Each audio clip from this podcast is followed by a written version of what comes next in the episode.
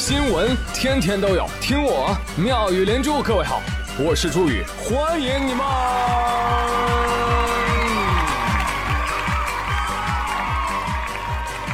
谢谢谢谢谢谢各位的收听啦！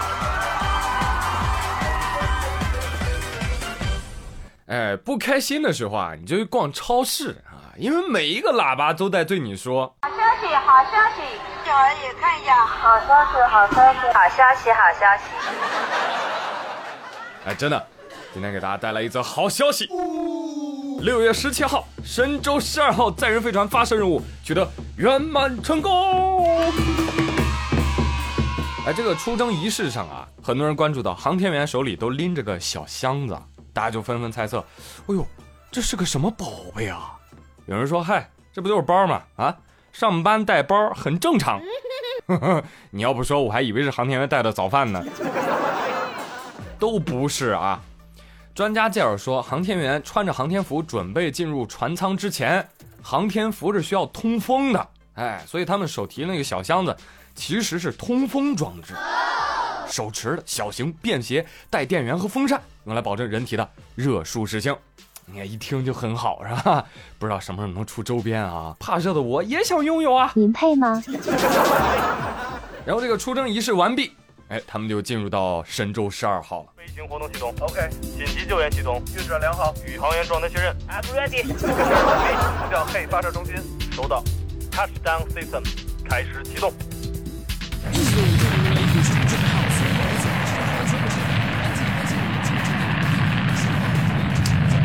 带着这三位啊，飞天了。六个小时之后，神舟十二号和天河核心舱完成了自主快速交会对接。然后呢，这三位航天员聂海胜、刘伯明、汤洪波就钻进那个天河核心舱了啊！这也标志着咱们中国人首次进入自己的空间站。他们将在这里完成为期仨月的在轨驻留。好，那接下来呢，带大家来瞅一瞅他们的大房子啊。天河核心舱，嚯，大家伙啊！配备三个独立卧室，一个卫生间啊！就这么跟你讲，这是世界上最高端三室一厅了，这。还有一种饿，叫祖国妈妈觉得你饿。这中国的空间站食堂里不仅准备了一百二十多种食品，还准备了折叠桌、加热冷藏饮水设备，一应俱全啊！想吃什么甜品、冷饮、热的餐食。安排，羡慕吧？啊，人家这真星空顶大平层，有澡堂，三室一厅带厨房，就这个配置啊！第一个上天的杨利伟都表示羡慕。嗯，你们家可真大呀！对呀，你要说房价还是他们这儿高，知道吧？你看现在基建狂魔把房子都盖上天了，都，赶明儿啊，太阳系肯定要分三四五六七八环了。到时候木星外围，那你都买不起，嗯，只能去冥王星了。哎呀，这广大网友们呢，第一关注房子啊，第二就关注直播，哎，立马就开问了，说，哎，上太空了，能给开直播吗？啊，我去给刷火箭呀。人家就坐火箭来的，好吧？关键你不想想，那太空咋开直播呀？对呀，有了。神舟十二号航天员十八号上午就在空间站安装了无线 WiFi 设备。嗯，跟我一样啊，到新家第一件事干啥？装宽带呀！实验不实验？哎，先不管，网不能断，不设密码，欢迎外星人来蹭网。哦，不行啊，不行不行不行，最好还是设置一个复杂一点的密码啊，防止隔壁国际空间站有人来蹭网。这装完宽带啊，三位抓紧时间，六幺八还能买点啊，或者卖点什么东西，对不对？我建议可以先卖点支持咱们航天事业，对不对？这直播也能开了，老铁们，老业务了啊！我给老铁在太空舱窗户上写名字，一个六百六十六喜钻就行了啊！赶紧的，想写名字的朋友，赶紧手里小礼物走一走啊！开玩笑，开玩笑啊！人家是有正经工作要做的，你就比如第一周。三位航天员的正经任务就是搞装修。嗯，他们要组建通信啊、餐饮啊、卫生啊等等设施，这就相当于你六幺八在天上拆快递。你看之前货运飞船送上天的设备，他们现在都得开箱组装。哦，哎，高情商就是哇，全能型航天员哎，低情商，嗨，上天干苦力的。那行，现在 WiFi 装好了，我提个要求，我十分想看开箱视频。要啥自行车？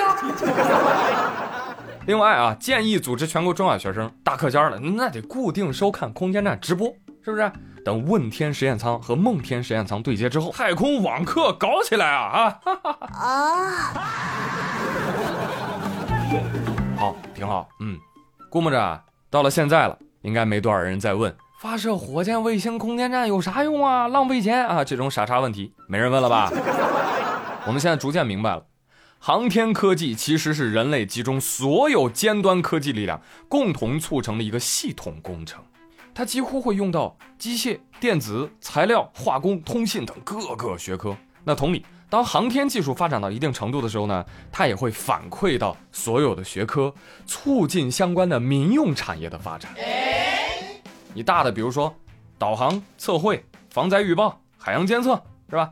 你往小了说，科学家当年为了制造均匀耐压的航天服内胆，于是发明了什么？中空吹塑成型技术，哎，就是你现在穿的那个气垫鞋的气垫。哦，你再比如说改良粮食作物、蔬菜种子，你吃了什么水稻、番茄、青椒、芝麻啊等等，它们又高产又优质又多抗，哎，他们的祖宗很有可能就是在太空搞出来的。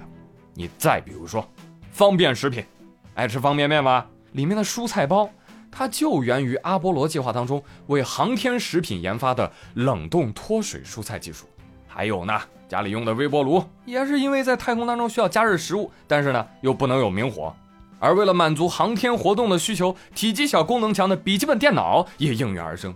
另外，你去超市里面结账的时候，滴扫一下购物条形码，最初是为了整理不计其数的航天组件而发明的。再去医院看看重症监护病房 ICU，它就是要对航天员进行健康监测的需要而诞生的。啊再多的还有什么数码相机、红外线温度仪、太阳能电池，都是航天技术转民用技术给我们日常生活带来的便利。所以说啊，无论是关乎于民族梦想，还是现实利益，航天强国之路都必须是我们的道路。想想办法干他一炮。而这条路啊，真的没有大家现在看的那么光鲜，一路走来太难了。大家知道不？美国国会在二零一零年到二零一一年期间，就推动并且成功通过了一条法案，叫沃尔夫条款。它干嘛的呢？专门用来禁止中美任何跟 NASA 有关或者由白宫科技政策办公室协调的联合科研活动啊，就这类航空航天活动，禁止中国人参与，禁止中国人接触。另外呢，还禁止 NASA 所有的设施接待中国官方的访问者。而之前美国领衔的国际空间站的项目，中国就申请过。哎，人家直接不行，不带你玩，这就等于禁止了中美太空绝大部分的学术交流。十年过去了，你不给看，你不给学，行啊，咱们自己琢磨，自己造。钱学森老先生说过一句话：中国人怎么不行啊？我说外国人能能搞的，难道中国人不能搞？这短短几十年的时间，我们就完成了北斗组网，载人航天、月球探测、火星探测、空间站搭建，尤其是今年上半年。多少个航天发射任务啊！尤其是嫦娥五号返回器携带月球土特产回来的时候啊，NASA 就伸头过来了。哎，能能不能分享一下部分月壤样品呢？要不然咱交换一下月球登陆器的数据吧，行不行？哎，我还听说你登陆火星了，探测器数据分享一下呗。滚！那不行，哎，我们还得遵守沃尔夫条款呢，不是吗？你方说的不准交流，那咱也别交换了，对不对？您这不等于拿 iPhone 十二换 iPhone 四吗？我们是最新款呀，不换不换不换。而对这种行为，探月工程副总指挥吴艳华也表示，这个取决于你们美方的态度吧？啊，是不是？来而不往非礼也。你们要是给我们交换一些数据，我们也肯定跟你交换呀，对不对？我们从来不排斥这种交流活动啊，只要你诚心诚意的合作，咱们一向大门常打开。嗯。哎，这不就有个新闻传来吗？根据欧洲空间局与中国航天局二零一五年达成的合作协议，双方将持续互派航天员进行综合性训练，目标啊就是从二零二二年起开始让欧洲的航天员登上中国的空间站。目前，来自德国、法国和意大利的三位航天员已经在紧锣密鼓地学习中文了，期待未来与中国同行进行流畅的合作。不学不行啊！咱们空间站上全中文操作界面。哎，这就叫有朋自远方来，汉语招呼啊！怎么算通过呢？咱也整个中文四六级考试呗，是不是？一雪前仇。等到二零二四年，国际空间站寿终正寝了，咱们太阳系的太空官方语言就他妈是中文了。什么？您中文考试不及格？麻烦您再补习一下。啊，首先第一道大题，打南边来了个喇嘛，手里提拉着五斤塔嘛；打北边来了个哑巴，腰里别着个喇叭。提拉塔嘛的喇嘛要拿塔嘛换别喇叭的哑巴的喇叭，别喇叭的哑巴不愿意拿喇叭去换提拉塔嘛的喇嘛的塔嘛。提拉塔嘛的喇嘛拿塔嘛打了别着喇叭的哑巴一塔嘛，别喇叭的哑巴给了提拉塔嘛的喇嘛一喇叭，也不知是提拉塔嘛的喇嘛打了别喇叭的哑巴，还是别着喇叭的哑巴打了提拉塔嘛的喇嘛。喇嘛回家炖塔嘛，哑巴回家滴滴答答吹喇叭。请问塔嘛是什么东西？好吃吗？说出三种做法。No, God, please, no, no. 哎，还有什么高难度的汉语题啊？来，各位出题大师可以在评论区留言啊！哎，我跟大家都会去读一读啊，我们一起来挑战一把。说到这儿，大家可能觉得，嗯，中国航天，我天哪，这是逆袭的爽文啊！但是这个爽点的背后呢，其实是由一代又一代的航天人用努力、实力、接力写就的。但是我们也不会忘哈，我们跟欧美的太空技术之间呢，还是有一些差距，这个我们从来也不否认，对吧？正在努力追赶嘛。但我觉得谦虚党们也不要太妄自菲薄什么的，有什么人家的空间站大呀？哎，人家早就开始研究了呀。是啊，人家十六个国家花了十六年造出了国际空间站，又在开放式的各国联合资源当中发展了几十年。我们呢？我们有什么打压啊？技术封锁、专利垄断啊？就这样，我们花几年时间建造的空间站，两年内完成。我们几个人出力啊？一个。我们要打十六个，哈，两年对十六年，我们知道差距，我们也会迎头赶上。我们没想赢谁，我们只不过是自我超越，好吗？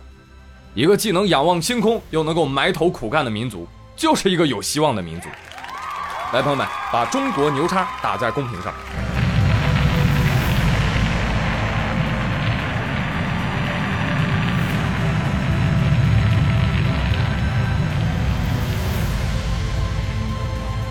哎，同时本期互动话题啊，高难度的汉语题，大家放开出啊，欢迎打在评论区。我们稍事休息一下，下集回来更精彩。